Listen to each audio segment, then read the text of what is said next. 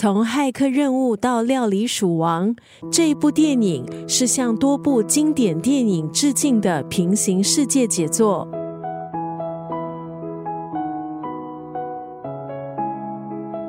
今天在九六三作家语录分享的文字，出自这一部刚在奥斯卡横扫多项大奖的电影《天马行空》。这部电影是导演 Daniel Kwan 还有 Daniel s h u n e t 继《失控奇幻旅程》之后，又一部充满创新的作品。这部电影讲述苦命的华裔大妈被赋予在多重宇宙里消灭恶女大反派的使命。看似很周星驰无厘头的剧情和影像，却大受好评。因为这部电影看似怪诞，其实言之有物。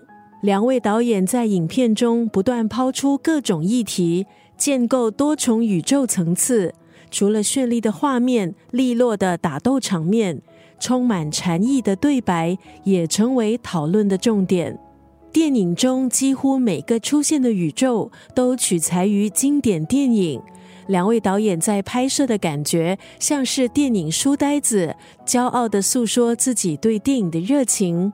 曾经看过影评这么形容这部电影，像是俄罗斯娃娃那样。一层一层的剥开，却还不见本尊。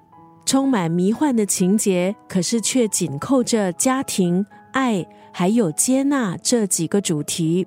今天在九六三作家语录就要分享这一部得奖电影《天马行空》当中的这一段文字：当我决定去看事情好的一面，我不是天真，而是策略性以及必要性的考量。